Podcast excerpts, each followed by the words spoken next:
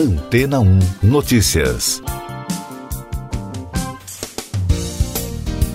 Bom dia!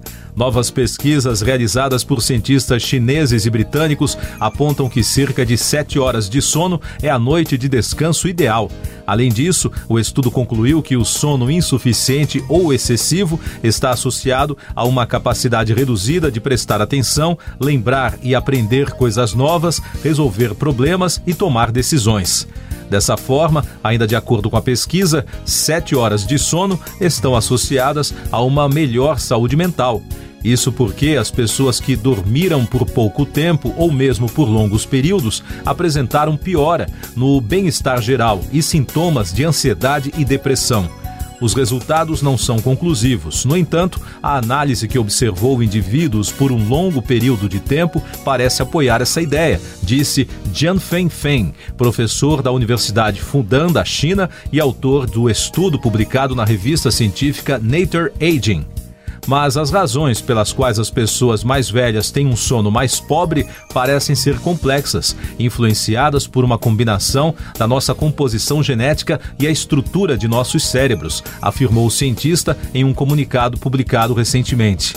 Os pesquisadores analisaram dados de quase 500 mil adultos com idades entre 38 e 73 anos que faziam parte de um estudo de saúde de longo prazo. Todos foram investigados sobre seus padrões de sono, saúde mental e bem-estar e participaram de uma série de testes cognitivos.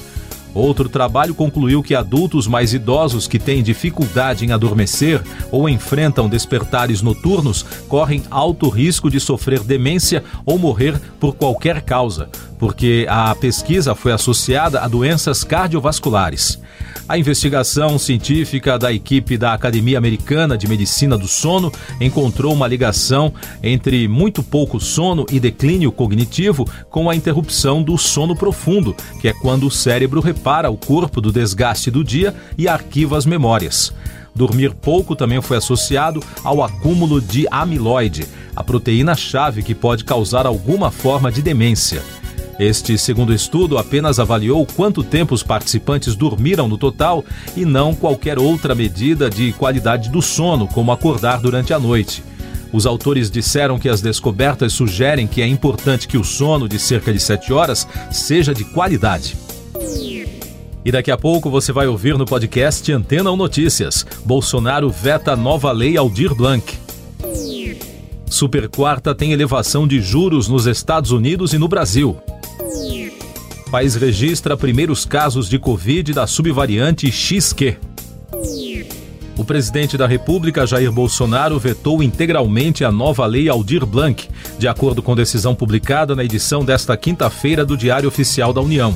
O texto previa a transferência anual de 3 bilhões de reais a estados e municípios para o financiamento de projetos culturais durante cinco anos. O Federal Reserve, Banco Central americano, elevou na quarta-feira a taxa básica de juros em meio ponto percentual para 0,75 a 1% ao ano.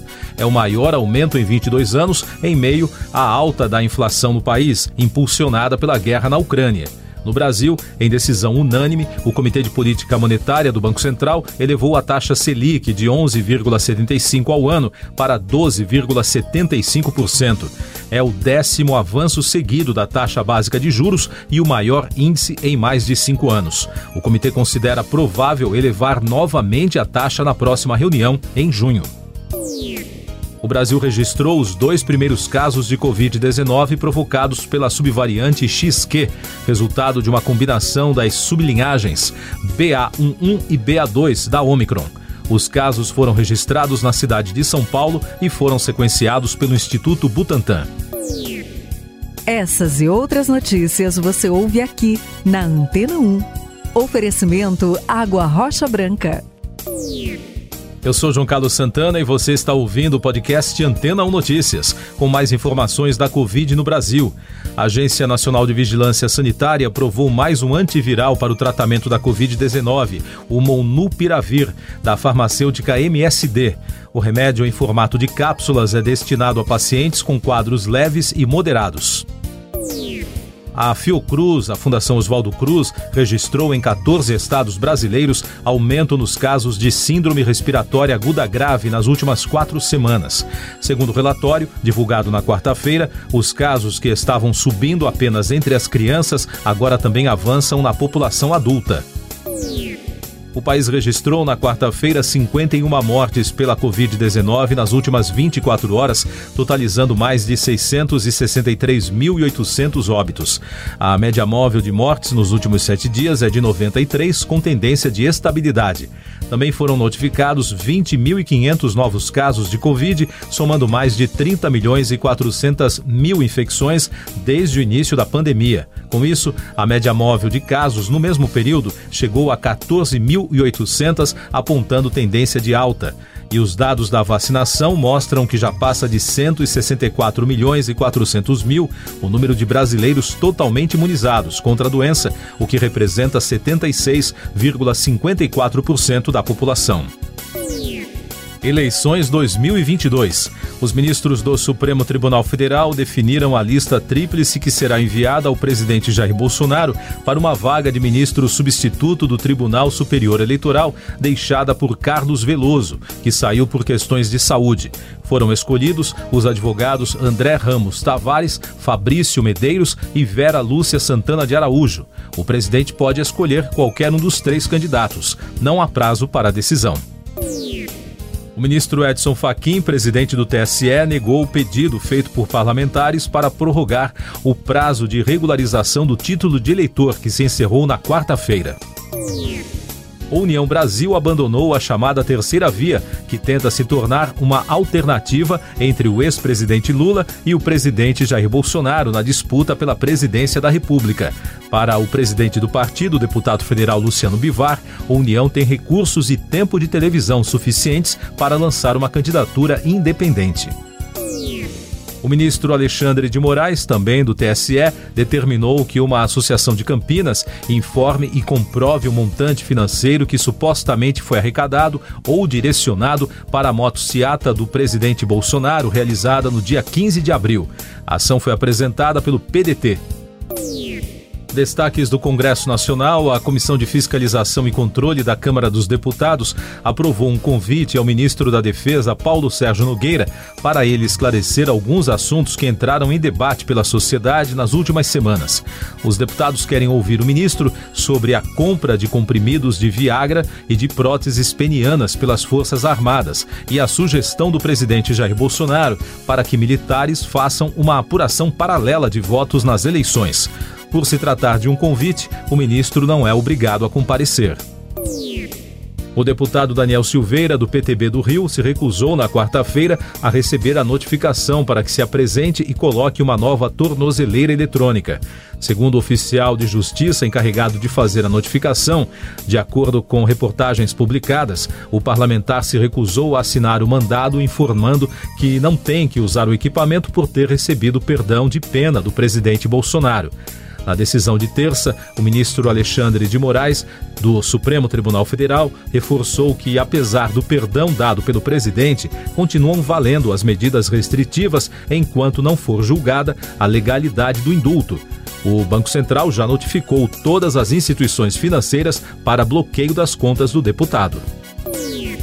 Política Econômica. O Senado aprovou a medida provisória que torna permanente o valor de 400 reais para o Auxílio Brasil, pago a famílias de baixa renda e que substituiu, no fim do ano passado, o Bolsa Família. Como a proposta já passou pela Câmara, ela agora segue para a sanção do presidente Bolsonaro. O gasto estimado com benefício para este ano é de cerca de 32 bilhões de reais. Na Câmara dos Deputados foi aprovado o projeto de lei que cria o piso salarial de profissionais de enfermagem. O texto também determina o limite de carga horária de seis horas diárias para a categoria. O projeto também vai à sanção do presidente. Os efeitos da guerra na Europa. Os preços do petróleo dispararam na quarta-feira após a União Europeia anunciar planos de embargo às importações de petróleo bruto da Rússia.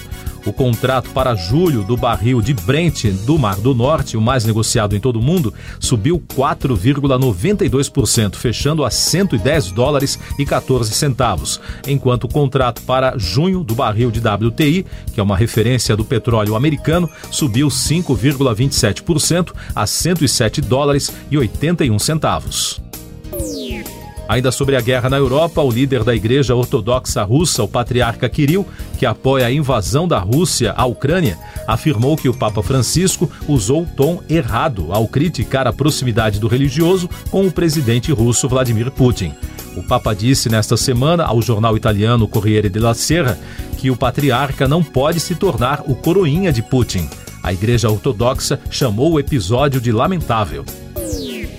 No Brasil, a embaixada da Ucrânia deseja marcar uma reunião com o ex-presidente Luiz Inácio Lula da Silva, em razão da entrevista do político à revista norte-americana Time, na qual ele critica o presidente Volodymyr Zelensky por não ter evitado a guerra.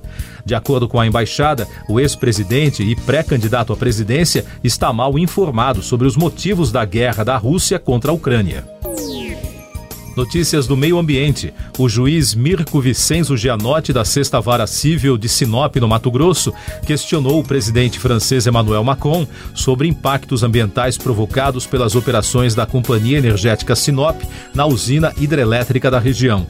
Isso porque a concessionária responsável pela hidrelétrica une as estatais Electricité de France e Eletrobras. A francesa é sócia majoritária no consórcio. A determinação atende a um pedido do Instituto de Direito Coletivo do Mato Grosso e estabelece multa diária de um milhão de reais, caso haja descumprimento de uma série de medidas. A Secretaria-Geral da Presidência da República informou nesta semana que o presidente Jair Bolsonaro editou decreto que regulamenta o Pro Amazônia Legal. O programa receberá recursos a partir de janeiro por meio de aportes anuais no montante de 295 milhões de reais pelo prazo de 10 anos. Segundo projeções do governo, 3 milhões de habitantes nos estados do Acre, Amapá, Amazonas, Pará, Rondônia e Roraima serão beneficiados. Siga nossos podcasts em antena1.com.br. Este foi o resumo das notícias que foram ao ar hoje na Antena 1.